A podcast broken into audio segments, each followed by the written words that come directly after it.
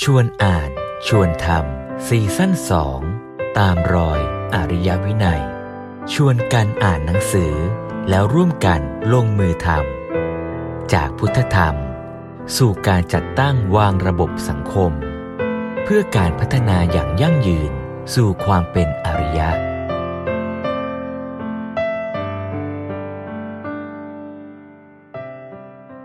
จิตใจวิทยาศาสตร์ คือความใฝ่รู้ใฝ่หาความจริง ไม่เชื่อง่ายๆ แต่จะต้องหาความจริงให้ได้ ไม่งมงาย ไม่ใช่ว่า เขาว่ามาก็ว่าไป เขาแชร์มาก็แชร์ไป แต่ว่าจะต้องหาความจริง รู้ความจริงให้ได้ด้วย แล้วเดี๋ยวเราจะคุยกันต่อไปข้างหน้าว่าไอ้กระบวนการหาความจริงและจิตวิญญาณของการใฝ่รู้ใฝ่หาความจริงเนี่ยมันสำคัญยังไง แล้วถ้าเรารับเอาแต่ผลลัพธ์ ของวิทยาศาสตร์ และเทคโนโลยีมาโดยขาดจิตใจวิทยาศาสตร์เนี่ยมันจะเกิดผลเสียกันยังไงอ่าคือเราพูดถึงไอทีเราพูดถึงข้อมูลนะครับ ผมมีข้อมูลหนึ่งที่ผมผมค้นคว้ามาเนี่ยแล้วผมก็เห็นว่าโอ้โหมันมันน่าทึ่งนะแต่ไม่ไม่มีคนเอาไปใช้ประโยชน์ คือคำค้นในใน Google เนี่ยที่คนค้นกันมากที่สุดนะแต่ว่า Google ไม่ยอมเปิดเผยนะเวลาบอกว่าปีเนี้ยคำไหนคนค้นอ่าคนค้นมากสุด มีอยู่คำหนึ่งที่ผมผมเช็คแล้ว ผมรู้ว่าคำนี้จริง ๆ แล้วเป็นอันดับหนึ่งตลอดเวลา แต่ Google ไม่เคยเปิดเผยนะครับ อาจจะไม่รู้ด้วยเหตุผลใดที่เขาไม่เปิดเผยคำคนั้นก็คือ หวยวันนี้ออกอะไร ตัวอย่างเรื่องหวยนี่เป็นตัวอย่างที่ชัดมากว่าสังคมไทยเราเป็นสังคมที่ไม่ชอบลงมือทำและเราชอบความรวยแบบไม่ต้องทำอะไร ไม่ว่าจะความรวยก็ซื้อหวย ไม่ว่าจะขึ้นสวรรค์ ก็ทำบุญบริจาคไหว้เจ้า ถ้าให้ศึกษาธรรมปฏิบัติธรรมชักยากไม่เอา นี่คือสาระสำคัญที่เราชวนกันว่า การพัฒนาวิทยาศาสตร์และเทคโนโลยีวันนี้ที่เราคุยกัน ไม่ใช่เพียงหมายความว่าพัฒนาความรู้วิทยาศาสตร์ และพัฒนาอุปกรณ์เทคโนโลยี แต่ต้องพัฒนาจิตใจวิทยาศาสตร์ และจิตใจที่เป็นพื้นฐานของการสร้างเทคโนโลยี กลับมาย้ำคำสองคำเมื่อกี้ก็คือว่า จิตใจวิทยาศาสตร์ก็คือความใฝ่รู้ใฝ่ศึกษา พัฒนา แล้วจิตใจที่เป็นรากฐานของเทคโนโลยีหรืออุตสาหกรรม คือความอุตสาหะ ขยัน พยายาม ลงมือทำ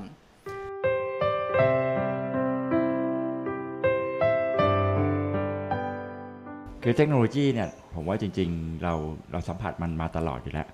นะครับก็คือเป็นเรื่องของความทันสมัย เอาเรื่องของอาวิทยาศาสตร์เข้ามานะครับทำให้เกิดประโยชน์นะครับอ่าส่วนใหญ่ก็จะเป็นเรื่องของวิทยาศาสตร์ซะเยอะนะครับที่จะเอาเข้ามาทำยังไงให้มันเกิดประโยชน์นะนั่นคือตัวเทคโนโลยีอ่าแต่ว่าถ้าเกิดเป็นคำว่า IT เนี่ยมันจะเฉพาะเจาะจงเข้าไปเรื่องของ information technology นะครับก็คือเป็นเรื่องที่เกี่ยวกับข้อมูลข่าวสารนะครับเราเราสัมผัสกับเรื่องของข้อมูลข่าวสารตลอดเวลาในชีวิตประจำวัน นะครับแต่ว่าจะทำยังไงให้เอาข้อมูลให้มาเกิดประโยชน์ วิทยาศาสตร์มันก็คือตัวสาระสำคัญหรือความจริงพื้นฐาน ส่วนเทคโนโลยีก็คือกระบวนการที่นำเอาวิทยาศาสตร์นำเอาความจริงนั้นมาใช้ประโยชน์อีกทีหนึ่งถ้าพูดในรายละเอียดที่หลวงพ่อสมเด็จพูดไว้ในหนังสือหลาย ๆ เล่มที่เราอ่านอ่านกันเนี่ยนะฮะตัววิทยาศาสตร์เนี่ยก็เทียบเคียงกับเรื่องของสัจธรรม คือตัวความจริง แล้วเทคโนโลยีก็เทียบเคียงกับ ระบบจริยธรรม ก็คือการที่เราเข้าใจความจริงแล้วเอามาจัดตั้งวางระบบปฏิบัติการที่ถูกต้องสอดคล้องกับสัจธรรม คราวนี้ในคำว่าวิทยาศาสตร์และเทคโนโลยีเนี่ยถ้าอ่านในหนังสือเล่มนี้จะพบว่าหลวงพ่อสมเด็จไม่ได้พูดมุ่งเอาที่ตัวเทคโนโลยีคือสิ่งประดิษฐ์เข้าของเครื่องใช้เท่านั้น แต่กำลังพูดถึงคอนเซปต์หรือว่ารากฐานความคิดที่อยู่เบื้องหลังของการเกิดขึ้น ของวิทยาศาสตร์และเทคโนโลยีด้วย ซึ่งหลวงพ่อเน้นย้ำใช้คำว่าจิตใจวิทยาศาสตร์ คือความใฝ่รู้ใฝ่หาความจริง ไม่เชื่อง่าย ๆ แต่จะต้องหาความจริงให้ได้ ไม่งมงาย ไม่ใช่ว่า เขาว่ามาก็ว่าไป เขาแชร์มาก็แชร์ไป แต่ว่าจะต้องหาความจริงรู้ความจริงให้ได้ด้วย แล้วเดี๋ยวเราจะคุยกันต่อไปข้างหน้า ว่าไอ้กระบวนการหาความจริงและจิตวิญญาณของการใฝ่รู้ใฝ่หาความจริงเนี่ยมันสำคัญยังไง แล้วถ้าเรารับเอาแต่ผลลัพธ์ของวิทยาศาสตร์ และเทคโนโลยีมาโดยขาดจิตใจวิทยาศาสตร์เนี่ยมันจะเกิดผลเสียกันยังไง ส่วนจิตใจที่อยู่เบื้องหลังของเทคโนโลยีก็คือ จิตใจของการลงมือทำใฝ่รู้แล้วก็ต้องสู้สิ่งยาก คือเมื่อรู้ความจริงแล้วจะไปทำให้เกิดผลทำให้เกิดความสำเร็จเป็นสิ่งประดิษฐ์เป็นอะไรต่างๆ ขึ้นมาเนี่ย มันก็ต้องมีการลงมือทำไม่ใช่เป็นฝั่งรอรับผล แต่เทคโนโลยีเกิดจากการลงมือทำเพราะฉะนั้นต้องเข้าใจคำว่าเทคโนโลยีที่เรากำลังจะคุยกันจากนี้ไป ไม่ได้หมายถึงการที่เราสามารถจะซื้อเทคโนโลยีจากต่างประเทศเข้ามาได้เยอะๆ มีตังค์มาก ๆ ซื้อโทรศัพท์รุ่นใหม่ ๆ มีข้าวของเครื่องใช้ที่ทันสมัย อันนั้นมันหมายถึงตัวสิ่งของใช่อยู่ แต่เรื่องราวข้างในตัวเราคือมนุษย์ผู้ใช้เทคโนโลยีนั่นแหละ เรามีจิตใจของผู้ที่สามารถจะสร้างสรรค์ประดิษฐ์ คิดค้นพัฒนาเทคโนโลยีได้ด้วยหรือไม่ เพราะฉะนั้นเดี๋ยววันนี้ถ้าเราคุยกันเรื่องวิทยาศาสตร์กับเทคโนโลยีเนี่ยก็จะต้องพูดถึงจิตใจที่เป็นที่มาของมันด้วย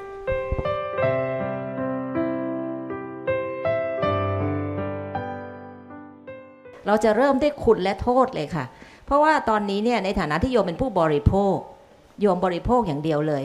โยมก็เห็นว่าเทคโนโลยีนี้มีคุณประโยชน์ไอทีก็มีคุณประโยชน์ชีวิตการทำงานของโยมเนี่ยง่ายขึ้นกว่าแต่ก่อนมาก เพราะฉะนั้นเนี่ยโยมว่ามันมันจะมีโทษมากหรือโทษน้อยนี่ยังไม่แน่ใจ คือโยมเนี่ยเห็นฝ่ายคุณ ทีนี้คุณธินกรเนี่ยในฐานะที่เป็นเจ้าของบริษัทซอฟต์แวร์ เคยเป็นนายกสมาคมซอฟต์แวร์คาดว่าต้องทำอะไรเกี่ยวกับซอฟต์แวร์แน่ๆเลย เห็นเออทำอะไรคะเกี่ยวกับซอฟต์แวร์เนี่ย พัฒนาซอฟต์แวร์ในธุรกิจครับ ก็จะทำซอฟต์แวร์สำหรับอ่าอ่าหลาย ๆ ธุรกิจ เช่น บริหารจัดการคลินิกทันตกรรม บริหารจัดการร้านอาหารนะครับ เวลาเราไปทานในข้าวในร้านอาหาร แล้วเราเห็นเด็กมารับออเดอร์ต่าง ๆ ใช้แท็บเล็ตใช้มือถือมารับนะครับ ออกใบเสร็จนะครับ ล่าสุดเราทำเรื่องของดิจิ t a ลเนมค a r d คือใช้โทรศัพท์มือถือเนี่ยแทนนามบัตรกระดาษ เป็นการลดลดโลกร้อน ลดการใช้กระดาษนะครับ แล้วก็เอาเทคโนโลยีมาใช้แลกเปลี่ยนข้อมูล เอาข้อมูลไปใช้ประโยชน์นะครับเอ้ยฟังอย่างนี้ก็ก็มีคุณประโยชน์นะคะ ใช่ไหมต้องต้องมีประโยชน์ครับ ไม่มีผมไม่มีอาชีพครับ แล้วมีโทษไหมคะเอ่อโทษมีครับ โทษมีจริง ๆ มันก็เหรียญสองด้านทุกทุกอย่างนะครับพระอาจารย์ครับก็คือเออถ้าเรามองเรื่องเทคโนโลยี แล้วเราบอกว่าเราใช้แบบไม่บรรยะบรรยังหรือไม่ไม่มีสตินะครับ เอาง่ายๆ คือเราเวลาอ่าอย่างลูกสาวผมเนี่ยซื้อโทรศัพท์มือถือ ถ้าเขาใช้โทรศัพท์มือถือ แล้วใช้ทั้งวันทั้งคืนไม่หลับไม่นอน มันมีประโยชน์หรือเปล่านะครับ แต่ถามว่าเขาใช้เวลาที่เขาต้องติดต่อกับเรานะครับเขาใช้ส่งกันบ้าน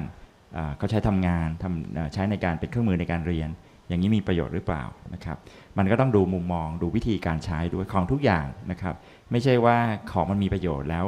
ใช้แบบแบบไม่มีสติแล้วมันจะมีประโยชน์ตลอดไปนะครับ ก็คงต้องควบคุมด้วยนะครับ ก็อย่างที่เมื่อกี้โยมว่าเลยก็คืออยู่ที่ผู้ใช้เทคโนโลยี คือเทคโนโลยีน่ะพัฒนาไป ส่วนผู้ใช้เทคโนโลยีอะพัฒนาหรือเปล่า ถ้าเราไม่ได้พัฒนาตัวเราเนี่ยเราก็ใช้เทคโนโลยีไม่เป็น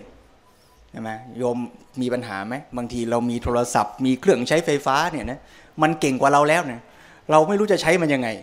อ่าเพราะฉะนั้นไอ้ตัวเราที่จะไปใช้เทคโนโลยีตรงนี้แหละ เป็นจุดใหญ่ใจความ ของเรื่องที่จะต้องคุยกันวันนี้หลวงพ่อสมเด็จสรุปเป็นคำชัด ๆ ไว้ว่า เราจะใช้เทคโนโลยีทำประโยชน์ หรือใช้หาประโยชน์ ยืมสองคำนี้มาจากหนังสือพุทธศาสนารากฐานวิทยาศาสตร์คือเราจะใช้มันทำประโยชน์ ก็คือหมายความว่าเอาไปใช้ในการดำเนินชีวิตเอาไปทำงาน เอาไปพัฒนาศักยภาพ ขอบเขตความสามารถของเรา ให้มันมีศักยภาพ ของชีวิตเราอะมากขึ้น หลวงพ่อใช้คำว่าขยายอินทรีย์ ก็คือว่าแต่ก่อนตามองได้แค่นี้ พอมีเทคโนโลยีเข้ามามองได้ละเอียดขึ้น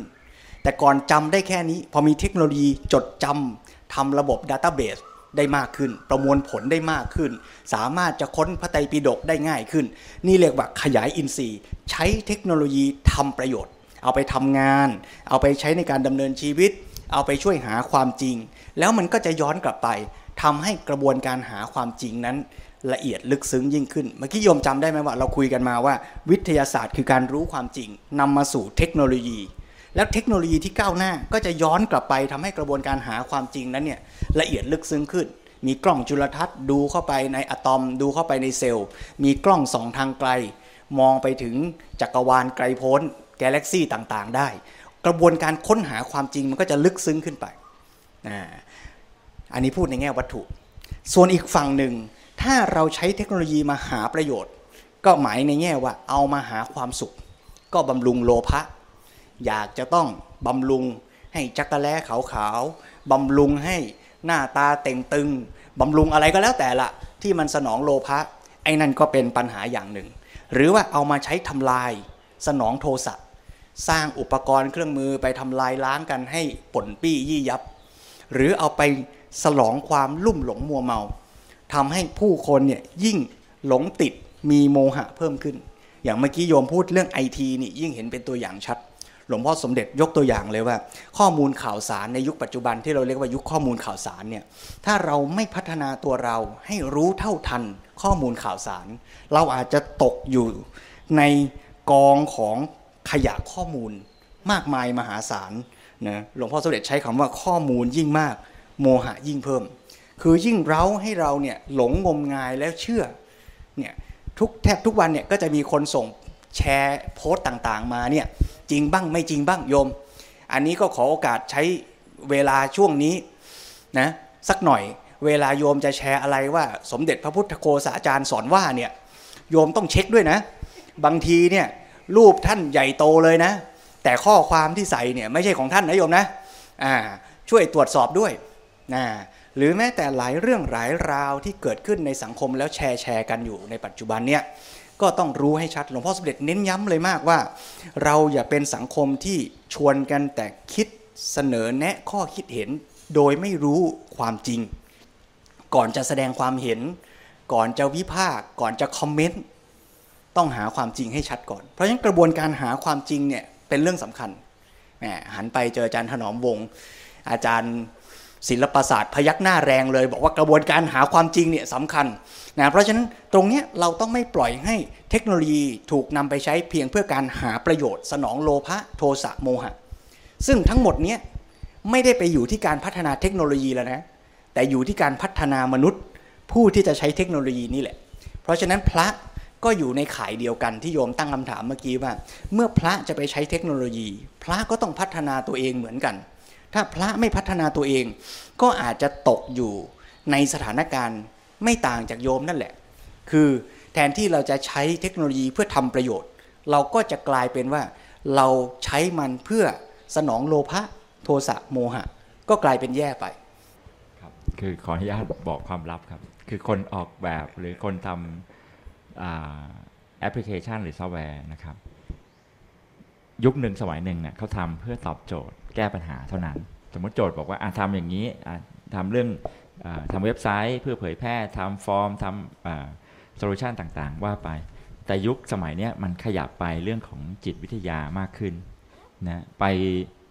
ออกแบบซอฟต์แวร์ให้มีผลกับจิตใจผู้ผู้ที่เป็นลูกค้าของเรานะครับ ผลที่ว่าที่ต้องการของการพัฒนาเนี่ยคือผลก็คือต้องการให้คนที่มาใช้สิ่งที่เราทำเนี่ย ให้เขาติด เพราะถ้าเขาไม่ติด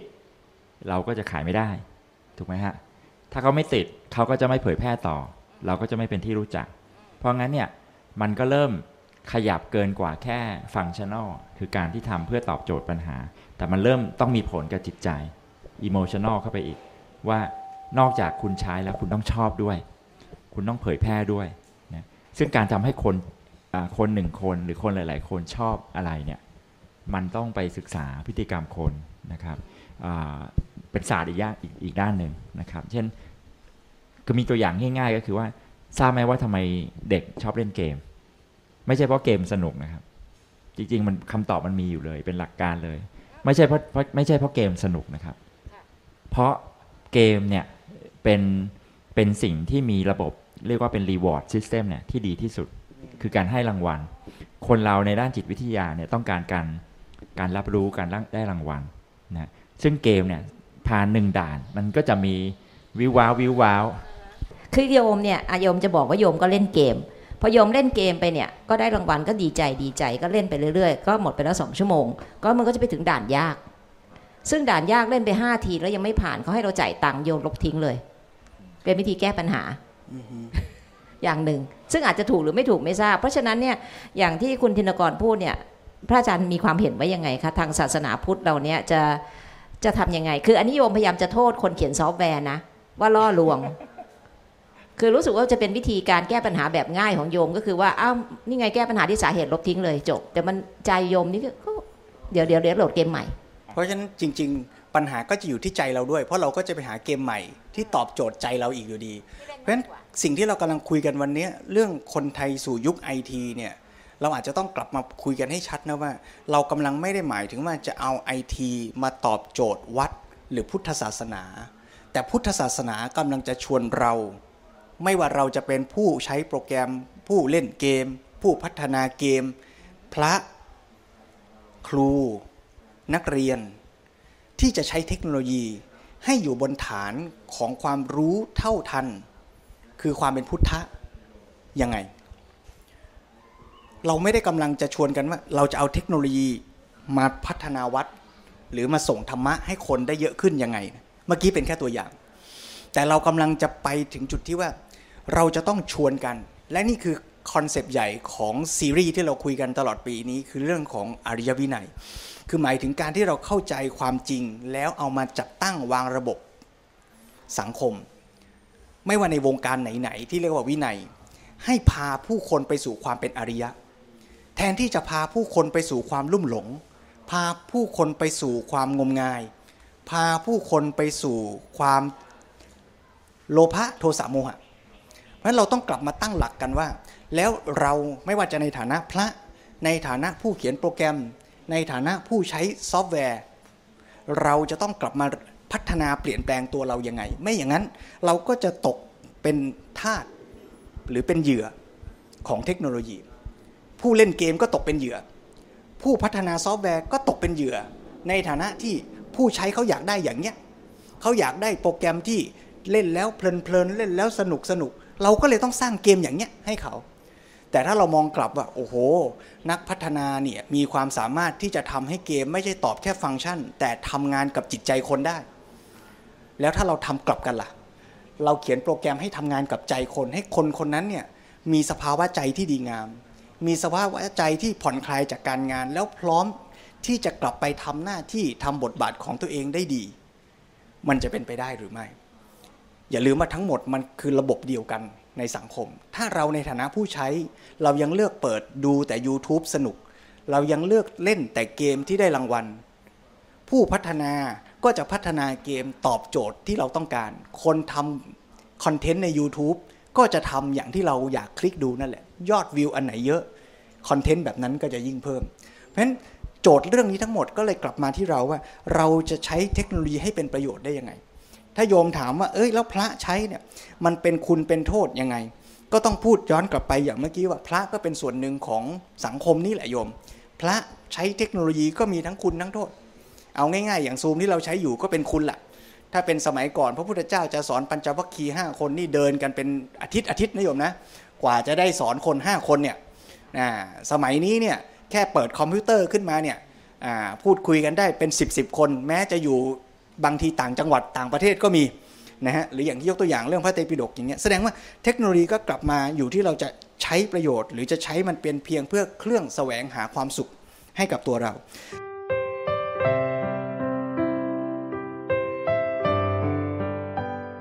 จุดหนึ่งที่ท่านเน้นก็คือว่าคนไทยเนี่ยคนไทยส่วนหนึ่งต้องพูดเรื่องพูดจาให้ไพเราะคนไทยส่วนหนึ่ง มีนิสัยไม่ค่อยใฝ่รู้ไม่สู้สิ่งยาก เราเป็นผู้บริโภค เทคโนโลยีไอทีเรารับมาอย่างเดียว ซื้ออย่างเดียว แล้วก็ใช้ใช้โดยรู้บ้างไม่รู้บ้างด้วยซ้ำใครเคยอ่านคู่มือการใช้โทรศัพท์ยกมือขึ้น ไม่มีใครยกมือเลยเหรอ อย่างนี้แหละค่ะนั่นแหละค่ะนั่นคือประเด็น เพราะฉะนั้นจะถามคุณธินกรเลยว่าได้งานอย่างที่พระครูว่าเนี่ยคนไทยทำได้ไหมคะ คนไทยเดี๋ยวนี้เนี่ยเรามีความใฝ่รู้ มีความสามารถสู้สิ่งยาก เราเขียนซอฟต์แวร์ หรือเราทำอะไรอย่างที่พระครูอยากได้เนี่ยให้กับประเทศชาติเราและให้กับโลกนี้ได้ไหม หรือว่าเราเดี๋ยวว่า หรือว่าคุณธินกรจะแนะนำว่าซอฟต์แวร์ยี่ห้อไหนบริษัทไหนที่เมืองนอกดีจะได้ไปซื้อ แนะนำได้เลยค่ะ ครับผม จริงๆมีมีเดี๋ยวจะพูดถึงที่สิ่งที่พระอาจารย์กล่าวไว้ด้วยนะครับอันแรกเดี๋ยวตอบคุณผ่องศรีก่อนว่าเอ่อคนไทยเนี่ยบริโภคอย่างเดียวจริงหรือเปล่านะครับ ตอบเลยแบบล้านเปอร์เซ็นต์ว่าไม่จริงนะครับไม่ไม่ไม่ใช่ว่าบริโภคอย่างเดียวนะครับ เราเองเราทุกคนเนี่ยอาจจะรู้สึกว่าเราสัมผัส เฉพาะที่เราเห็นในในมุมของผู้บริโภคนะครับ แต่ในมุมของผู้ผลิตเนี่ยเอ่อต้องบอกว่าคนไทยก็เก่งไม่ใช่ย่อยนะครับ แล้วก็ การการผลิตนะในแง่ของด้านไอทีเนี่ยอาจจะเป็นเรื่องของแอปพลิเคชันนะการแก้ปัญหาต่างๆเนี่ยโดยเอาเอาคอมพิวเตอร์เอาโปรแกรมเนี่ยเข้าไปช่วยเนี่ยมีการทำอยู่ตลอดเวลานะครับอย่างน้อยที่สุดในในสมาคมอุตสาหกรรมซอฟต์แวร์ไทยเนี่ยก็มีอยู่ 3-400 บริษัทนะครับแต่ละบริษัทมีพนักงานเป็น 10นะบางบริษัทมีเป็นร้อยคนนะครับนี่ก็รวมกันก็ก็เรียกว่าหลักหมื่นนะครับแล้วก็คนเหล่านี้เนี่ยเขาผลิตงานมาตลอดเวลามาป้อนสังคม เพียงแต่ว่างานแต่ละงานมันก็อาจจะอยู่ในแต่ละส่วนแต่ละ segment เฉพาะเฉพาะส่วนนะครับอย่างเช่นผมพูดถึงผมทำเรื่องของโปรแกรมสำหรับเอ่อร้านอาหาร จริงๆเอ่อนักพัฒนาคนไทยที่ทำโปรแกรมสำหรับร้านอาหารเนี่ยมีเป็น 10 ราย แต่ละรายมีลูกค้าเป็นหลักร้อยหลักพัน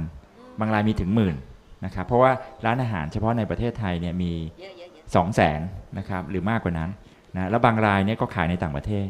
นะครับผมเองผมก็ขายไปไปต่างประเทศขายไปพม่า มีตัวแทนในพม่านะครับ แต่ช่วงช่วงเขามียึดอำนาจกันมีเรื่องโควิดกันเราบอกหยุดไปก่อนนะครับ เพราะจริง ๆ แล้ว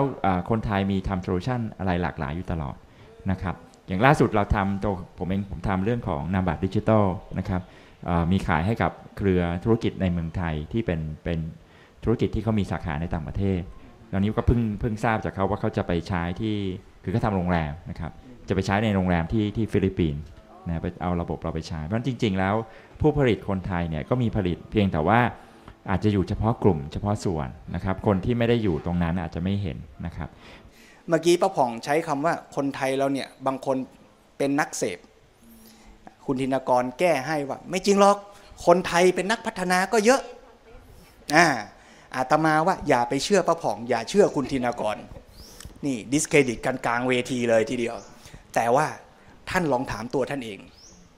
ท่านถามตัวท่านเองเลยว่าตัวท่านเนี่ยมีความเป็นนักเสพกี่เปอร์เซ็นต์ มีความเป็นนักพัฒนากี่เปอร์เซ็นต์ ในตัวท่านที่ท่านใช้เทคโนโลยีอยู่ทุกวันเนี่ยนะหลวงพ่อยกตัวอย่างสภาพของมนุษย์ที่เป็นนักเสพสามข้อ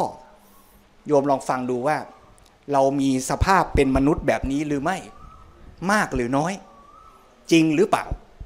ข้อหนึ่ง เป็นคนมักง่ายยิ่งขึ้น ยากยากๆไม่เอาลำบากไม่ท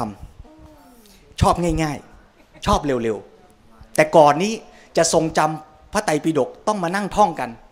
เดี๋ยวนี้ไม่ท่องแล้วนะใช้คอมพิวเตอร์เลยจะไปท่องทำไม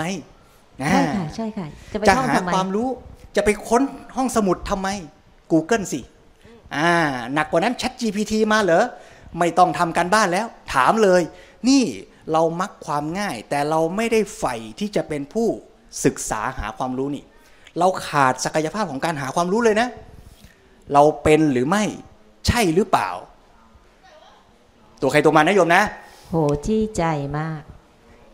เพราะว่าแต่ก่อนเนี่ยโยมก็จะแบบว่าเปิดพจนานุกรมทีเป็นเล่มหนาๆเดี๋ยวนี้โยมก็เสิร์ชเอาละค่ะ แต่ไม่ได้หมายความว่าเราจะไม่ใช้เทคโนโลยีนะ หลวงพ่อสมเด็จบอกว่าเมื่อเทคโนโลยีพัฒนาไป เราก็เอาความพยายามของเรานั่นน่ะต่อยอด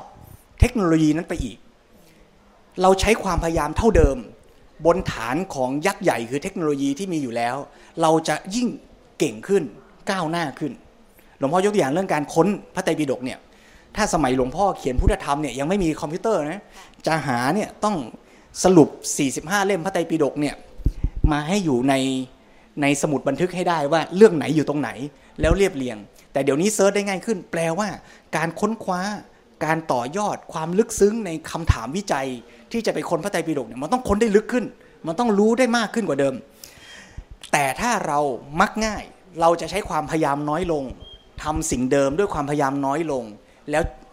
ทำได้คุณภาพแย่กว่าเดิมอีก ตัดแปะมาเลย แล้วเมื่อเรามักง่าย มันก็จะส่งผลไปสู่คุณสมบัติอีกอันหนึ่งก็คือ อินทรีย์เสื่อมความเฉียบคม เมื่อเราไม่คิดว่าต้องท่องพระไตรปิฎกแล้ว ความสามารถในการทรงจำเราก็เริ่มไม่ฝึกแล้ว ไม่จำเป็นไม่ต้องฝึกนะเรื่องของการสังเกต เดี๋ยวนี้มีเครื่องมือแล้วนี่วัดชีพจรใช้เครื่องวัดแล้ว การที่จะต้องมาฝึกสมาธิในการจับชีพจรไม่จำเป็นแล้วแม้แต่จิตใจของพวกเราเนี่ยเราก็จะรู้สึกว่าอะไรยากๆไม่เอาละเราจะต้องให้เครื่องมันทำหมด เราก็เลยไม่ฝึกศักยภาพของตัวเรา ซึ่งเราจริงๆอะมีศักยภาพนั้นอยู่ แต่เราเริ่มทอดทิ้งมัน แม้แต่ศักยภาพในการที่จะรู้ความจริงของธรรมชาติ คือการสังเกตใส่ใจและทำใจให้สงบ เราก็ไม่ทำแล้ว เพราะเราเอาความสุขเราไปฝากไว้กับเทคโนโลยี เราก็เลยไม่พัฒนาความสงบความสุขในใจของเราอีกต่อไป อันนี้น่าเป็นห่วง และอีกประการหนึ่งก็คือกลายเป็นคนทุกข์ง่าย เพราะการทำอะไรโดยไม่ต้องเพียรพยายาม หาความสุขสะดวกสบายได้ง่าย ไม่มีความใฝ่สร้างสรรค์ใฝ่แต่จะเสพไม่มีภูมิต้านทาน พอขาดสิ่งบำรุงบำเรอนิดหน่อยก็ทุกทันทีเราเป็นอย่างนั้นหรือไม่ เราฝากความ สุขไว้กับเทคโนโลยี เราจะเจ็บป่วยไม่ได้ เราเชื่อบางทีอาตมาก็เผลอ เผลอว่าเราจะไม่ป่วย เพราะเรามียา กินไปเถอะ เดี๋ยวก็มียาช่วย ป่วยเดี๋ยวก็มียาหาย แล้วเราก็คิดว่า เดี๋ยวเทคโนโลยีการแพทย์จะรักษาเราได้ ให้ไม่แก่ ไม่เจ็บ หรืออาจจะถึงขั้นไม่ตาย เราก็เลยเมื่อไหร่ที่เจ็บ เมื่อไหร่ที่ลำบากขึ้นมา ทนไม่ได้ รับไม่ได้ เราก็มีความอดทนน้อยลงทุกง่ายขึ้น มากไปกว่านั้นก็คือ ความที่เราทุกได้ง่าย มันก็ทำให้เรารอไม่ได้ด้วย เพราะแม้แต่การรอก็ทุกแล้ว แค่รอก็ทุกแล้ว สมัยก่อนเนี่ยกว่าจะโทรศัพท์หากันได้นี่ต้องต่อคิวเครื่องโทรศัพท์สาธารณะอาตมายังทันอยู่ สมัยนี้ถ้าให้เด็กรอต่อคิวโทรศัพท์สาธารณะเนี่ยนะ อย่าว่าแต่รอคิวเลย ส่งไลน์ไปมันต้องตอบมันต้องรีบรีดนะ แล้วรีบตอบด้วยนะ ตอบช้ามีหงุดหงิดนะ เพราะฉะนั้นไอ้ความที่เราทนทุกอะไรไม่ได้เลย แล้วเราก็รู้สึกทุกอย่างรอไม่ได้ ยิ่งเร็วยิ่งดี ไม่ว่าจะเป็นเทคโนโลยีโทรศัพท์ อินเทอร์เน็ต ทุกอย่างมันต้อง maximize ไปหมดอะแล้วก็ไม่รู้ว่าสักวันหนึ่งกล้องโทรศัพท์มันต้องมีกี่กล้องนะ เราเรามาถึงยุคที่เราต้องมีโทรมีกล้องกล้องติดตัวเมื่อไหร่โยมลองกลับมาถามตัวเอง สมัยเราเด็กๆเนี่ยกล้องตัวหนึ่งเนี่ยบ้านหนึ่งมีหนึ่งกล้องอะใช้สิบปีอะเราเราไม่เคยจินตนาการในวันนั้นว่าเราทุกคนจะพกกล้องออกจากบ้านทุกวัน แล้วมันเรื่องอะไรก็ไม่รู้นะแล้วไม่ใช่พกกล้องเดียวด้วยนะ เดี๋ยวนี้ต้องพกสามกล้องอ่ห้ากล้องแล้วเหรอต่อไปมันคงจะเต็มข้างหลังโทรศัพท์อะนะ ราะฉะนั้นมันอาจจะต้องกลับมาถามตัวเราว่า เรากำลังต้องการอะไรและให้เทคโนโลยีตอบอะไรกันแน่ ถ้าเรายิ่งเร็วมาก ยิ่งเร็ว ยิ่งดี ยิ่งเยอะยิ่งดีไปตลอดเนี่ยเราจะให้เทคโนโลยีมันตอบสนองตัณหาที่ไม่มีวันสิ้นสุดของมนุษย์ไปถึงจุดไหนกัน แต่อาตมาก็การันตีไม่ได้หรอกว่า โอ้ทุกวันนี้ที่ใช้โทรศัพท์มือถือเนี่ยทุกวันนี้เนี่ยเขียนอยู่เนี่ยใช้อุปกรณ์แท็บเล็ตใช้อินเทอร์เน็ตเนี่ยน่าตรวจสอบกันดูเหมือนกันนะโยมนะ ว่าจำนวนกิกะบิตอินเทอร์เน็ตที่เราใช้อยู่ ในแต่ละเดือนที่จ่ายตังไปเนี่ย ไม่รู้โปรโมชั่นของโยมแต่ละเดือนเนี่ย กี่กิกกันบ้างนะนะเราใช้เนี่ยข้อมูลที่เราได้รับเนี่ยมันเป็นข้อมูลที่พัฒนาชีวิตเราเกื้อกูลต่อการทำงานสักกี่เปอร์เซ็นต์ แล้วมันเป็นข้อมูลที่เราเสพเพื่อสนองโลภะให้เราสนุกให้เราเกิดกามารมให้เราเกิดอยากกินอร่อยอร่อย ให้เราแหมรู้สึกเท่กว่าคนอื่นเนี่ย สักกี่เปอร์เซ็นต์ แล้วเราอาจจะกลับมาทำ KPI เล็ก ๆ กับตัวเองโยมว่าเฮ้ยเราทุกวันนี้ใช้เทคโนโลยีเนี่ยทำประโยชน์หรือหาประโยชน์ อันนี้ในฝั่งทำประโยชน์ยกตัวอย่างหน่อยว่าเออแล้วพระเนี่ยใช้เทคโนโลยีทำประโยชน์อะไรบ้างหลวงพ่อสมเด็จยกตัวอย่างในหนังสือก็คือเรื่องพระไตรปิฎกคอมพิวเตอร์ แล้วพระไตรปิฎกอินเทอร์เน็ต พระไตรปิฎกเนี่ยถ้าเป็นเล่มหนังสือใหญ่ๆเนี่ยก็ 45 เล่มนะฮะ เฉพาะตัวพระไตรปิฎกนะ ยังไม่รวมอรรถกถาคำอธิบายที่รวบรวมคำสอนของพระพุทธเจ้าเนี่ยเอาจริง ๆ กว่าจะอ่านเล่มหนึ่งไปจนถึงเล่ม 45เนี่ยก็อาจจะจับต้นชนปลายไม่ถูก เพราะฉะนั้นพอมีอินเทอร์เน็ต มีระบบคอมพิวเตอร์ มีระบบ database มีซอฟต์แวร์ ก็สามารถจะเอาข้อมูลเหล่านี้ใส่เข้าไป แล้วทำระบบค้นคว้า ซึ่งหลวงพ่อสมเด็จก็ใช้เวลาพัฒนาให้คำปรึกษากับทีมนักวิจัยนักเขียนโปรแกรม ของทางมหาวิทยาลัยมหิดล แล้วก็ทำเป็นระบบคอมพิวเตอร์ขึ้นมา ก็เป็นเรื่องที่แสดงให้เห็นประโยชน์ชัดทีเดียวล่ะ จะค้นหาอะไรก็ง่ายขึ้น สมัยนี้ก็มีในอินเทอร์เน็ตด้วย อยู่ที่ไหนก็ค้นได้ หรือแม้แต่หนังสือพุทธธรรม ของหลวงพ่อสมเด็จพระพุทธโฆษาจารย์เนี่ยก็เป็นหนังสือพันสามกว่าหน้า จะอ่านจะค้นบางทีหาไม่เจออยู่ตรงไหน ตอนนี้ก็มีทางสวนโมกกรุงเทพมาช่วยพัฒนา รวมทั้งทีมอัธจารีป้าผ่องด้วย ช่วยกันเอาหนังสือพุทธธรรมเนี่ยใส่ลงไป ในระบบอินเทอร์เน็ต เวลาจะค้นหาจะเชื่อมโยง ก็สามารถทำได้ง่าย ประเด็นก็คือว่าเราจะมาใช้เทคโนโลยีเหล่านี้หรือเปล่า หรือว่าเราจะใช้เทคโนโลยีเพื่อความบันเทิง หรือจะใช้เพื่อหาความรู้ อย่างนี้ก็เป็นตัวอย่างของการใช้เพื่อหาความรู้ใช้ทำประโยชน์ ตอนนี้โยมลองนึกดูซิว่า ถ้าเราจะศึกษาธรรมะสักเรื่องหนึ่งเนี่ยโยมเริ่มยังไง คนไทยเราเนี่ยเราเรียนพุทธศาสนา หรือรู้จักพุทธศาสนาผ่านสำนักครูบาอาจารย์กันโดยมากจริงไหมโยม แล้วเวลาเราจะเริ่มศึกษาธรรมะเนี่ยเราต้องเริ่มก่อนว่าจะไปวัดไหน หรือหลวงพ่ออะไร แล้วถ้าสมมุติคนสักคนหนึ่ง ที่ยังไม่รู้จักพระพุทธศาสนายังไม่รู้จักหลวงปู่หลวงพ่อเนี่ย จะศึกษาธรรมะเรื่อง เอ๊ฉันทำดีแล้วทำไมมันไม่ได้ผลดีนะ เรื่องกรรมนี่มีจริงไหมสมมุติอย่างเงี้ยจะเริ่มศึกษาจากไหน จะต้องไปวัดไหนก่อน ที่สอนเรื่องกรรมอ่าแล้วดีไม่ดีไปบางวัดก็คนละกรรมอีกนะโยมนะอ่ากรรมคนละแบบอีกยุ่งอีกอีทีนี้ก็จะกลายเป็นโลกงมงายในข้อมูลข่าวสารที่กลั่นกรองไม่หวาดไม่ไหวอีกนะคราวนี้เป็นไปได้ไหมลองเปรียบเทียบ เวลาโยมจะจองโรงแรมอะ โยมเลือกโรงแรมก่อน หรือเลือกสถานที่ก่อน โยมโยมต้องเลือกก่อนค่ะว่าโยมจะไปที่จังหวัดอะไรอ่าอ่าแล้วโยมเสร็จแล้วโยมก็จะต้องไปดู location นิดนึงว่าเอ๊ะไอ้ที่ไอ้จังหวัดนี้เนี่ยโยมจะอยู่ตรงไหนดี เช่นอะสมมติว่าเราต้องยกตัวอย่างเชียงใหม่ก็อยู่เป็นประจำนะคะ สมมติว่าถ้าไปเชียงใหม่เนี่ยถ้าโยมอยากจะไปประเภทแบบว่าเข้าป่าดงนิดนึงเนี่ยอำเภอโน้นหรืออำเภอนี้เนี่ยที่มีป่ามีธรรมชาติเนี่ยโยมก็ค่อยไปเลือกว่าไอ้โรงแรมที่อยู่แถวนั้นน่ะ หรือถ้าเกิดว่าโยมอยากจะอยู่ในเมืองเนี่ยโยมก็ต้องคือข้อหนึ่งคือจังหวัดนี่แหละค่ะคือ location มาก่อน แล้วก็สิ่งที่โยมอยากจะทำเมื่อไปที่นั่น เพราะฉะนั้นเนี่ยเออมันเริ่มมาจาก loca tion ใช่ค่ะใช่ค่ะอยากจะได้แบบไหน อยากจะได้ที่พักแบบมีธรรมชาติ หรืออยากได้แบบมีสระว่ายน้ำด้วยไหมกับกำลังคิดว่าพระอาจารย์กำลังจะพูดถึงว่าน่าจะมีรีวิววัดอย่างนี้หรือเปล่าครับ ใช่ นอกจากจะรีวิวเนี่ยแทนที่มันจะเริ่มจากเว็บ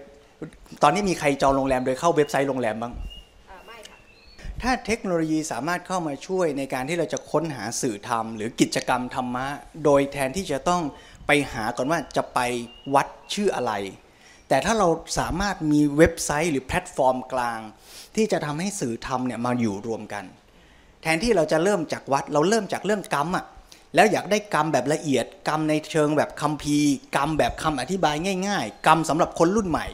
ก็เหมือนกับโรงแรมอยากจะได้โรงแรมแบบมีห้องพัก มีโรงแรมมีไฟฟ้า มีแอร์มีอะไรไปเลือก แล้วก็รวมของทุกครูบาอาจารย์รวมโรงแรมของทุกยี่ห้อในเชียงใหม่มาไว้ที่เดียวกันเลยเป็นไปได้ไหมก็ตอนนี้เกิดแล้วนะโยมนะเป็นงานผลงานที่ต้องเครดิตทางหอจดหมายเหตุพุทธทาสอินทปัญโย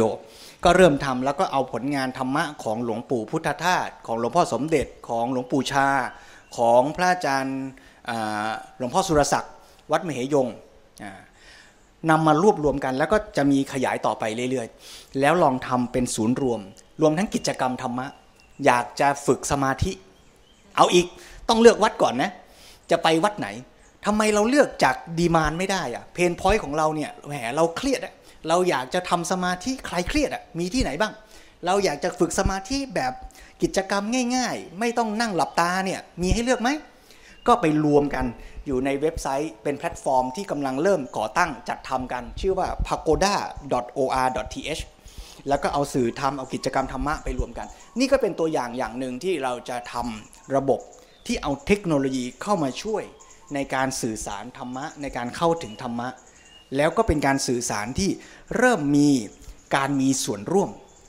เดี๋ยวคุณธินกรอาจจะช่วยขยายไปได้ว่าเว็บ2.2.0 3.0 ที่มันจะไปข้างหน้าเนี่ยรวมทั้งเรื่อง Metaverse เราก็คิดกันว่าทำยังไงอย่างเมื่อกี้มันก็ Universe ใคร Universe มัน วัดยานก็ Universe หนึ่ง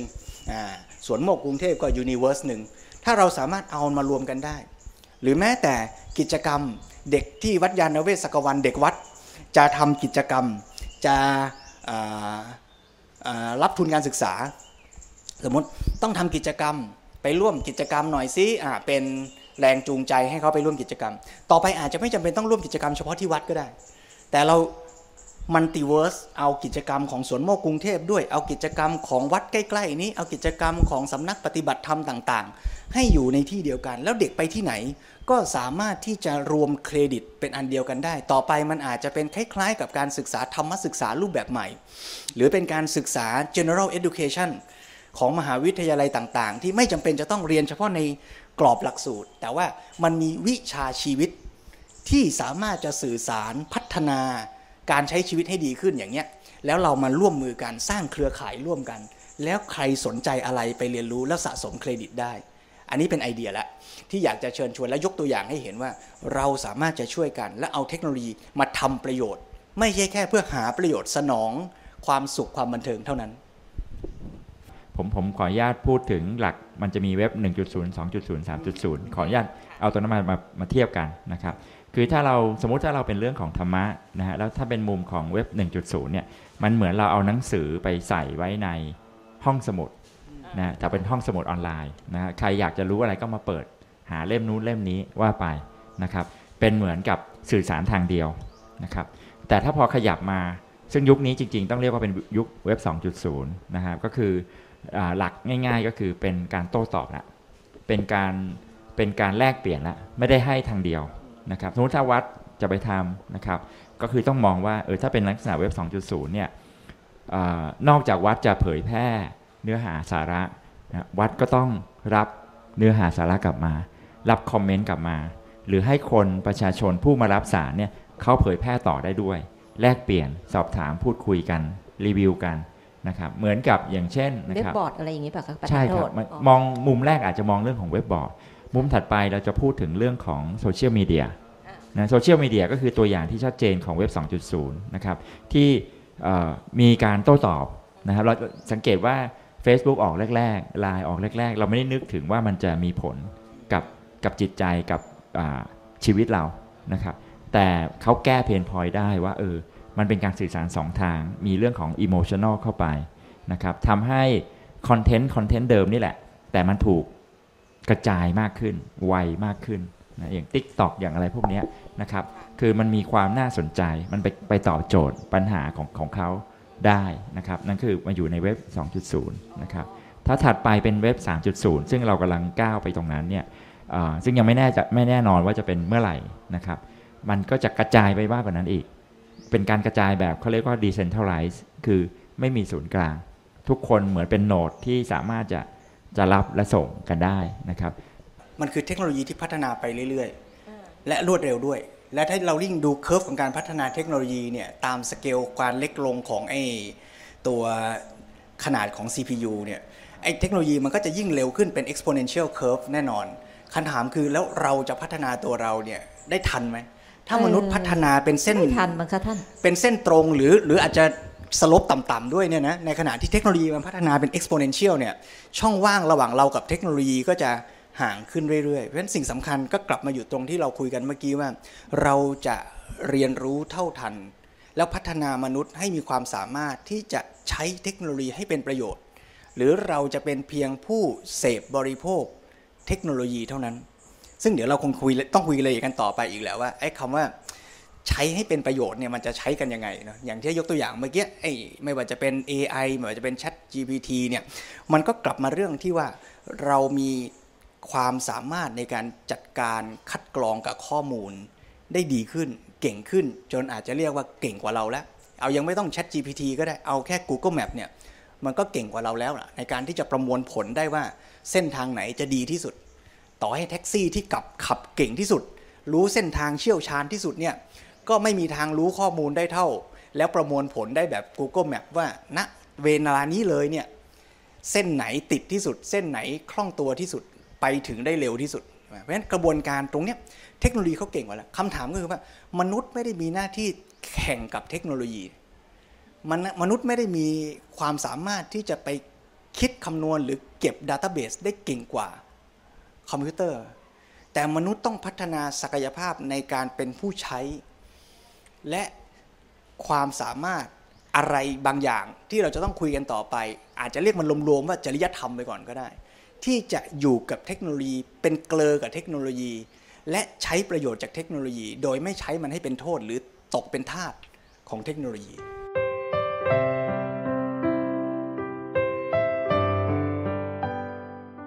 แต่ในฐานะคนที่ทำงานในวงการไอทีเขียนซอฟต์แวร์เนี่ยแล้วก็มีจิตวิทยาในการเขียนว่าทำให้คนต้องติดเนี่ยหรือคือคือข้อหนึ่งมันต้องสะดวกแหละค่ะ สะดวกทำให้คนมักง่ายก็จริงแหละแต่มันก็ต้องสะดวกอยู่ดีเนี่ยคนคนทำงานแบบว่าสับสนในใจบ้างไหมคะว่าเฮ้ยทำไมเราต้องพยายามทำแบบนี้ทำแบบนี้แล้วพระท่านว่าไม่ค่อยดีเท่าไหร่ คือจริง ๆ ต้องมีคำว่ามีความพอดีนะครับ คือ ไม่ทำเลยก็ไม่ได้ อันนี้บอกตรงๆหมายความว่าเราเราไม่เอาจิตวิทยาเข้าไปใส่เลยก็ไม่ได้นะครับเพราะเราก็ยังอยู่ในในในการแข่งขันนะครับ แต่ว่าทุกอย่างมันก็ต้องมีความพอดีนะฮะไม่ใช่ไม่ใช่มุ่งเรื่องของผลประโยชน์ หรือเรื่องรายได้อย่างเดียวนะฮะเอ่อเอาง่ายๆ ผมทำเรื่องของซอฟต์แวร์เนี่ยถามว่าที่ทำมา 20 ปี เคยมีคนมาอ่าจะขอจ้างให้ทำหวยออนไลน์ไหมมี นะมีเคยคนถามว่าเออทำธุรกิจประเภทแบบว่าขับบาร์อะไรอย่างเงี้ยแล้วอยากเอาซอฟต์แวร์เราไปใช้มีไหมมีนะครับ เราก็ต้องปฏิเสธนะครับคือจริงๆถามว่าใครใครจะคิดยังไงแล้วแต่นะครับ ถ้าเราคิดว่าจะมุ่งที่เรื่องของรายได้เป็นหลัก เราก็อาจจะต้องรับถูกไหมครับแต่ว่าถ้าเราเรามีสตินิดนึงนะครับยังคิดนิดนึงว่าเอ๊ะอันนี้ควรไม่ควรนะครับ นึกไปถึงอนาคต ว่าถ้าเราหน้าวันนั้นเราตัดสินใจแบบนั้นเนี่ยมันจะเป็นยังไงนะครับ เพราะงั้นทุกอย่างมันก็ต้องมีความพอดีนะครับแล้วก็คือในในมุมของคนทำเทคโนโลยีผมว่ามีอยู่ 2 เรื่องนะครับ แล้วก็น่าจะมีผลกับคนที่เป็นผู้เสพด้วย ก็คือหนึ่งคือมีความพอดี 2 คือมีความใฝ่รู้นะครับเพราะว่าเทคโนโลยีมันมันไปเร็วมาก แล้วมันจะเร็วขึ้นอีกนะครับ เราพูดถึงวันนี้เราพูดถึงอ่าเว็บ 3.0 เราพูดถึง Chat GPT แต่ว่าทราบไหมว่าอีกน่าจะ 5 ปีหรือ 10 ปีข้างหน้าเนี่ย มือถือเนี่ยเขาจะเลิกใช้กัน มือถือจะกลายเป็นสิ่งล้าสมัย ยังไม่มีคำตอบว่าจะเป็นอะไร แต่เริ่มมีความพูดถึงแล้วก็ชัดเจนมากขึ้นเรื่อย ๆ ว่า แม้แต่มือถือที่เราบอกว่า ตอนนี้ทุกคนใช้อะก็จะกลายเป็นสิ่งล้าสมัย เพราะงั้นมัน มันไปเร็วจนจน ถ้าเรามามัวแต่วิ่งตามอย่างเดียวเนี่ยมันมันอาจจะไม่ใช่ละนะครับ เราต้องรู้สติอยู่ตลอดเวลานะแล้วก็ไม่ว่าจะเป็นอะไรก็ตามเนี่ยเราก็ต้องเรียนรู้อยู่ตลอดเวลา แล้วเราก็ต้องมีความพอดีอยู่ตลอดเวลา ว่าเออเราจะเราจะใช้มันยังไง เราจะทำอะไรนะเราเราเราเลือกในสถานการณ์ต่างๆ เราจะเลือกอะไรนะครับ เพราะงั้นถ้าเราเป็นอย่างนั้นแล้วเนี่ยผมคิดว่าไม่ไม่ว่าเทคโนโลยีมันจะไปขนาดไหนนะครับ ก็ก็ไม่ใช่ปัญหา ว่าทำยังไงจะทำให้คนเรารู้จักควบคุมสติอารมณ์ของตัวเองเนี่ย แล้วรู้จักความพอดีในการเสพบริโภค ท่านเห็นว่ายังไงคะเจริญพรเอ่อคำว่าพอดีเมื่อกี้น่าสนใจมากเลย คือคำว่าพอดีเนี่ยอาจจะต้องมองให้ชัดว่าคำว่าพอดีเนี่ยไม่ใช่พอดีในเชิงปริมาณอย่างเดียวด้วยนะ แต่ต้องพอดีคือถูกทิศถูกทางด้วย คือพอดีเนี่ยเหมือนกับเราบอกว่า เราจะขับรถคันนี้ไปเชียงใหม่เนี่ยความเร็วเท่าไหร่พอดี ถ้าขับเร็วไปรถพังนะขับช้าไปก็อาจจะไม่ถึงหรืออันตราย แต่นอกจากความเร็วพอดีอย่าลืมทิศทางต้องถูกด้วย ถ้าเกิดว่าเราดันมุ่งลงทางใต้วิ่งเพชรบุรเพชรเกษมไปเรื่อยเนี่ยต่อให้ความเร็วพอดีเนี่ยยังไงก็ไม่ถึงนะเชียงใหม่นะงั้นทิศทางของการใช้เทคโนโลยีที่พอดีเนี่ยอาจจะต้องกลับมาทวนกันให้ชัดว่าเรากำลังใช้เทคโนโลยีเพื่อการผลิตหรือเพื่อการบริโภค แล้วถ้าเราเอาเทคโนโลยีไปตอบการบริโภค แล้วไปผสมกับลัทธิวัตถุนิยม ทุนนิยม บริโภคนิยมไอ้คำว่าพอดีในทิศทางนั้นน่ะมันก็จะกลายเป็นระบบจริยธรรมแบบคอม p r o m i s e คือหมายความว่ามันไปในทางที่จะแย่นั่นแหละ แต่เรามาประคับประคองกันว่า อย่าให้มันแย่จนเกินไป แต่ทั้งหมดทั้งปวงนั้นยังไม่ได้ไปในทางที่ดีนะ เพราะฉะนั้นเราอาจจะต้องมาตั้งหลักกันตรงนี้ด้วยว่า ที่เราจะเชิญชวนและชวนให้เห็นศักยภาพของมนุษย์ในฐานะผู้ใช้เทคโนโลยีนั้นน่ะไม่ใช่แค่เพียงแค่ว่าผู้ใช้เทคโนโลยีในเชิงบริโภค ในปริมาณที่ไม่หนักหนาจนเกินไป เพื่อจะไม่ได้เป็นโทษหนักเกินไป แต่เรากำลังสามารถจะชวนกันถึงขั้นที่เราจะกลับหัวกลับหาง แล้วใช้เทคโนโลยีนั้นเพื่อสร้างสรรค์และทำประโยชน์ได้หรือไม่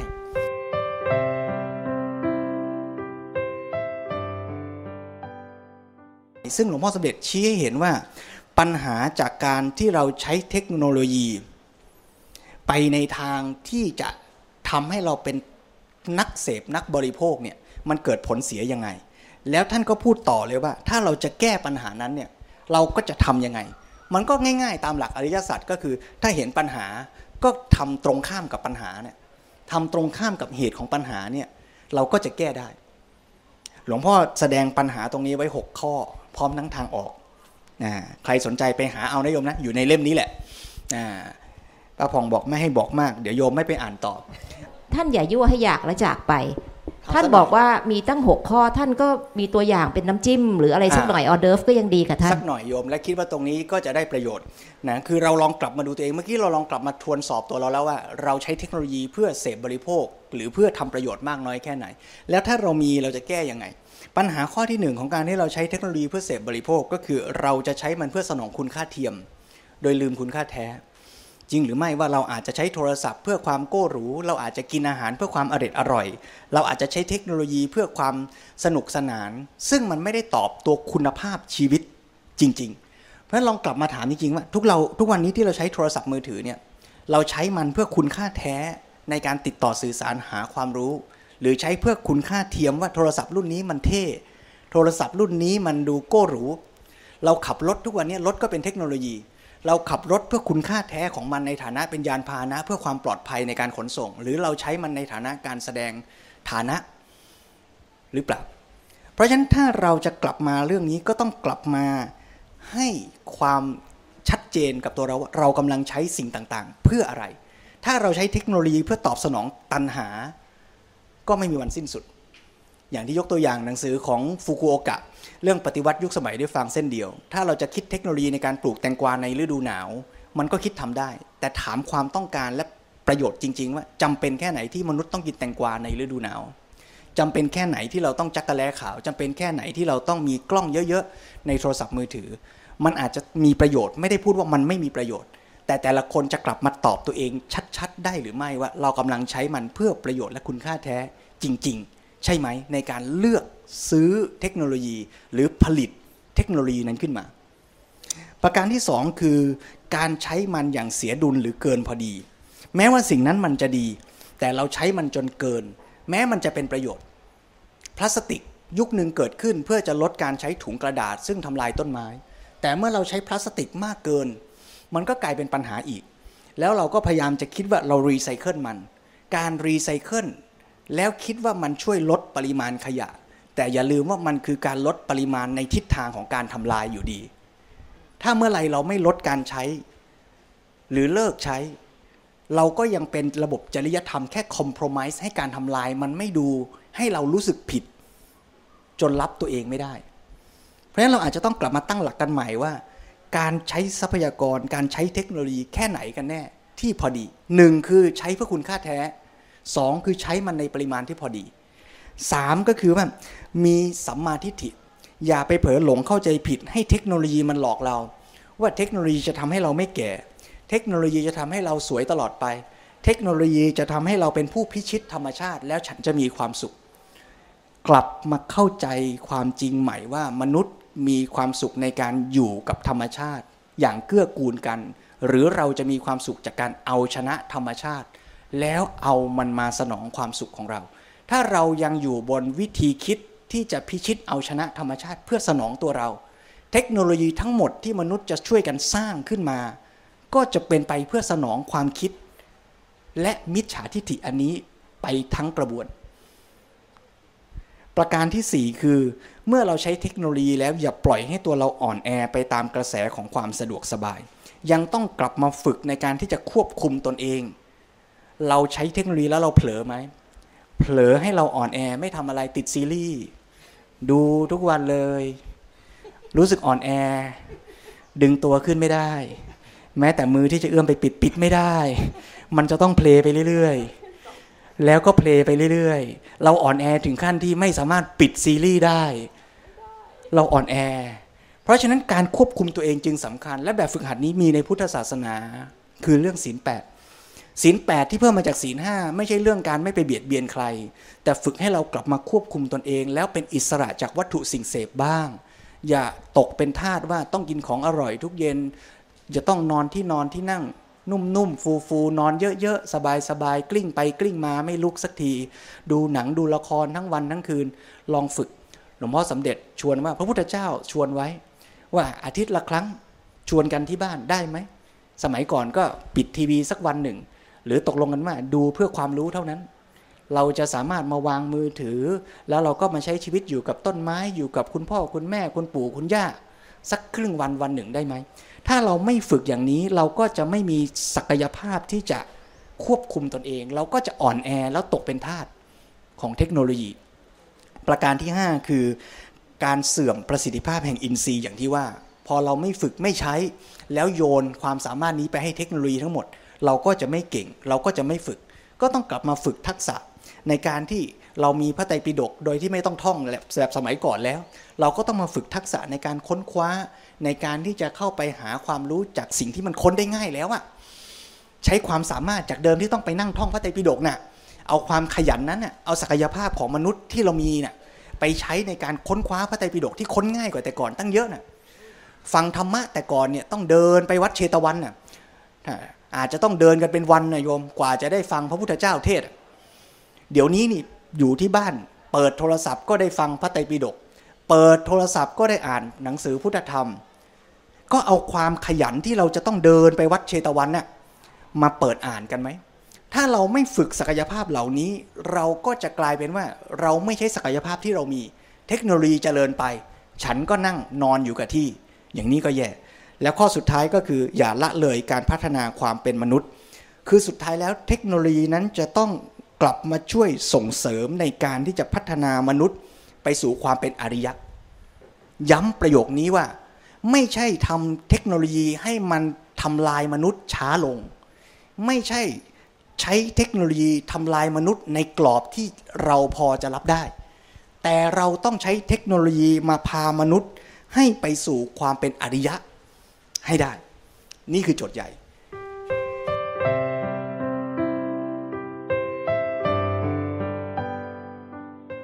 แต่ทีนี้เนี่ยในแง่พัฒนาคนให้อยู่เหนือเทคโนโลยีเนี่ยในความคิดของคุณธินกรเนี่ยซึ่งเทคโนโลยีตอนนี้มันจะเป็นเว็บ 3.0 เป็น Chat GPT อะไรก็แล้วแต่เนี่ยเราจะพัฒนาทันหรือคะ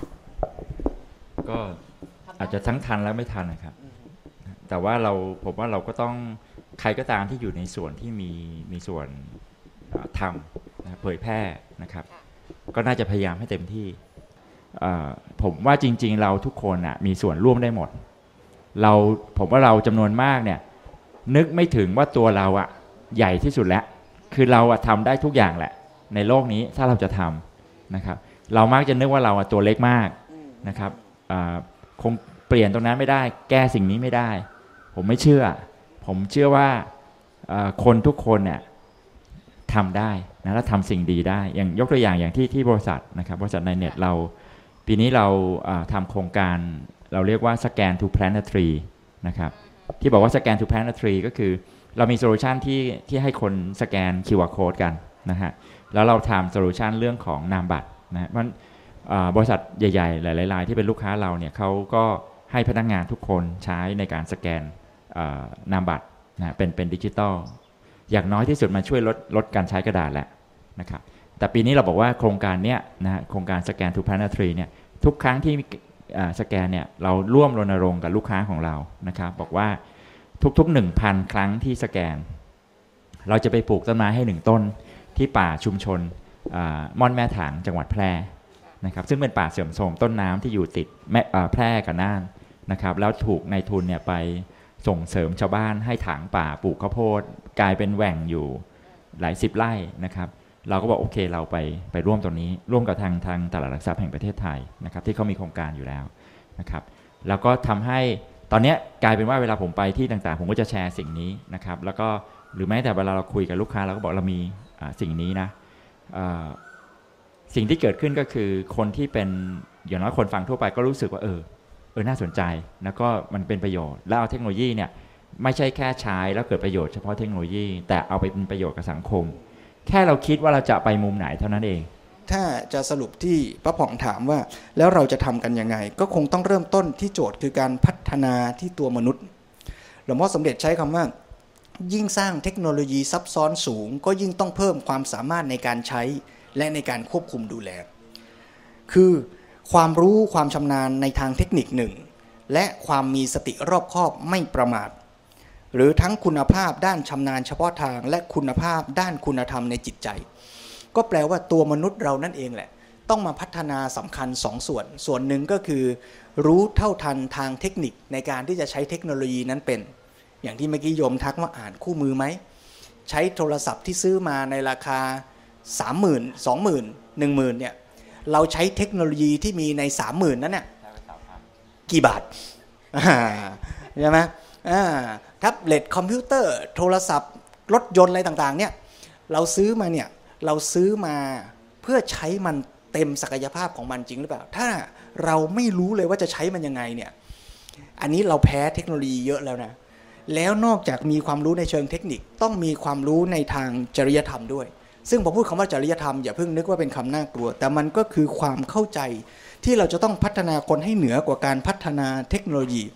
สิ่งสำคัญที่หลวงพ่อสมเด็จเน้นก็คือว่าพัฒนาให้เราไม่ใช่แค่ หลวงพ่อแบ่งแบ่งคนตามทันเทคโนโลยีข่าวสารนี่เป็น 4 กลุ่มนะกลุ่มตื่นเต้น ตื่นเต้นคือตื่นตูมตามเข้าไป ประเภทที่ 2 คือตามทัน ตามทันคือใช้เป็นใช้ทันเขารู้ว่าเขามีอะไรเกิดใหม่ แต่ว่า ไม่สามารถที่จะรู้โทษ รู้ภัยข้อดีข้อเสียได้ แต่ว่าตามเขาทันตามทันแฟชั่นกลุ่มที่ 3 คือตามทันด้วย แล้วรู้เท่าทันด้วย ว่ามันมีดีมีเสียยังไง แต่ว่าต้องไปถึงขั้นที่ 4 คืออยู่เหนือมัน พวกนี้ยิ่งกว่ารู้ทันอีก คือขึ้นไปอยู่เหนือกระแส เป็นผู้ที่สามารถจัดการกับกระแสได้ รู้ว่ากระแสไปในทางนั้นดีหรือไม่ดีมีปัญญาในการที่จะพัฒนาก้าวหน้านำไป ถ้ามันดี ก็พัฒนานำหน้าต่อยอดไปอีก ถ้ามันไม่ดีก็ต้องปรับกระแส หาทางแก้ไขได้ทันด้วย ในกระบวนการที่จะทำอย่างนั้นมีคีย์เวิร์ดสองคำที่หลวงพ่อบอกในการพัฒนามนุษย์เพื่อแก้ปัญหาเทคโนโลยี 1. คือสร้างความใฝ่รู้ 2. คือสร้างความสู้สิ่งยากนี่คือสาระสำคัญที่เป็นวัฒนธรรมพุทธศาสนา ที่จะประกบคู่ในยุคเทคโนโลยี ให้เราสามารถใช้เทคโนโลยี อย่างได้ประโยชน์แล้วเกิดโทษน้อยสำคัญคือหนึ่งวัฒนธรรมแห่งการที่จะต้องรู้ต้องหาความรู้รู้จริงสองก็คือ วัฒนธรรมแห่งการลงมือทำมีความเพียรพยายาม ไม่รอรับความสุข คือเราพูดถึงไอทีเราพูดถึง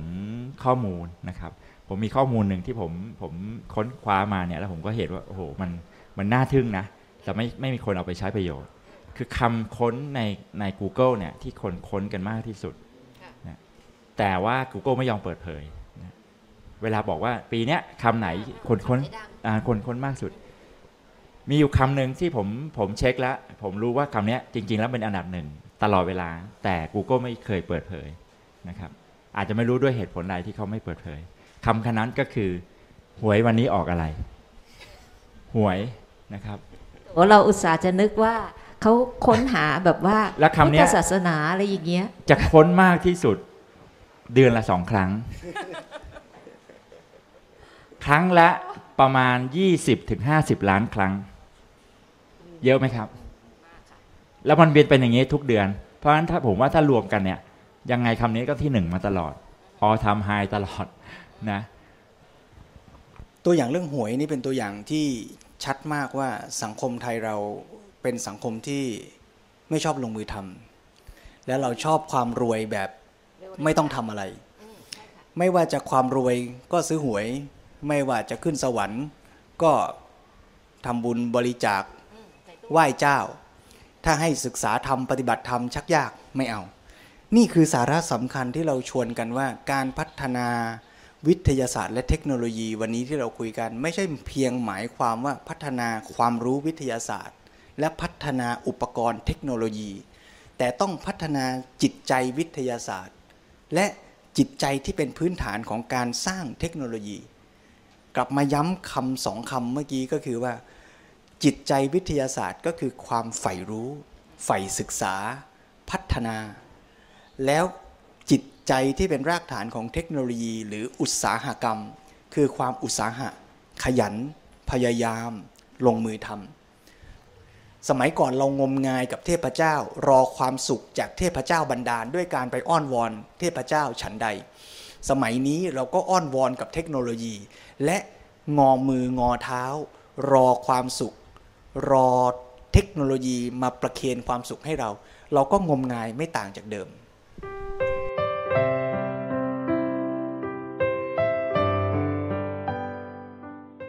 น่าเสียดายนะคะเนี่ยเวลาเราก็ใกล้จะหมดอีกแล้วเนี่ย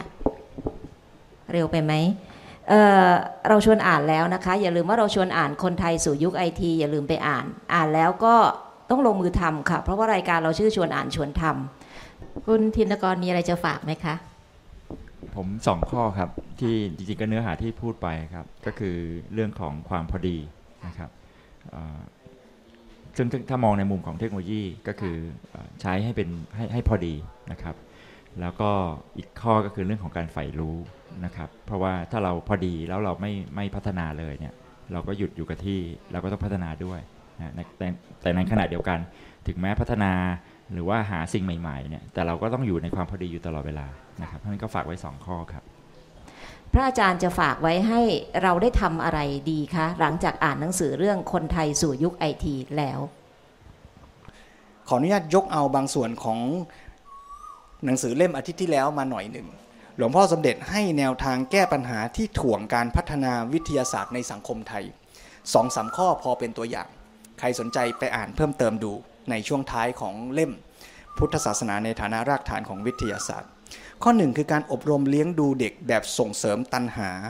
ไม่ส่งเสริมฉันทะเป็นปัญหา เพราะฉะนั้นทางแก้คือเราต้องมาเร่งสร้างฉันทะ คือความอยากทำไม่ใช่อยากได้ผล หลวงพ่อสมเด็จพูดในหนังสือเล่มคนไทยสู่ยุคไอทีบอกว่า จงถามเด็กให้น้อยลงว่าอยากได้อะไร แต่จงถามเด็กไทยให้มากขึ้นว่า อยากทำอะไร ไม่ใช่อยากได้ รอรับ แต่เราชวนกันลงมือทำแล้วพอจะต้องทำมันก็ต้องเรียนรู้ มันก็จะทำให้เกิดกระบวนการใฝ่รู้ แล้วลงมือทำใฝ่รู้สู้สิ่งยาก สิ่งนี้จะเกิดขึ้นและกระบวนการอย่างนี้จะเกิดขึ้นได้ พ่อแม่ต้องเก่งในการวางอุเบกขา อุเบกขาแปลว่า ไม่ได้แปลว่า ปล่อยปละละเลยเมินเฉย แต่อุเบกขาคือการรู้ด้วยปัญญาว่าในสถานการณ์นี้ควรให้เด็กได้ฝึก ได้ทำได้เรียนรู้ ถ้าพ่อแม่ไทย โอ้เด็กมาก เลี้ยงลูกแบบเอาใจเขา กลัวเขาไม่รัก ให้สนองตันหา ไม่วางอุเบกขาให้เขาได้ฝึกและลงมือทำด้วยตัวเอง เขาจะเก่งได้อย่างไร เพราะฉะนั้นกระบวนการอย่างนี้ต้องเริ่มฝึกทั้งที่ตัวเราที่บ้านของเราในสังคมของเรา ให้เกิดวัฒนธรรม พุทธศาสนาสำคัญสองข้อฝากไว้ก็คือ เรื่องของวัฒนธรรมการต้องรู้ใฝ่รู้ใฝ่ศึกษา แล้วก็วัฒนธรรมแห่งการต้องทำลงมือทำเพียรพยายาม ไม่ท้อถอย ไม่ยอมแพ้สู้สิ่งยาก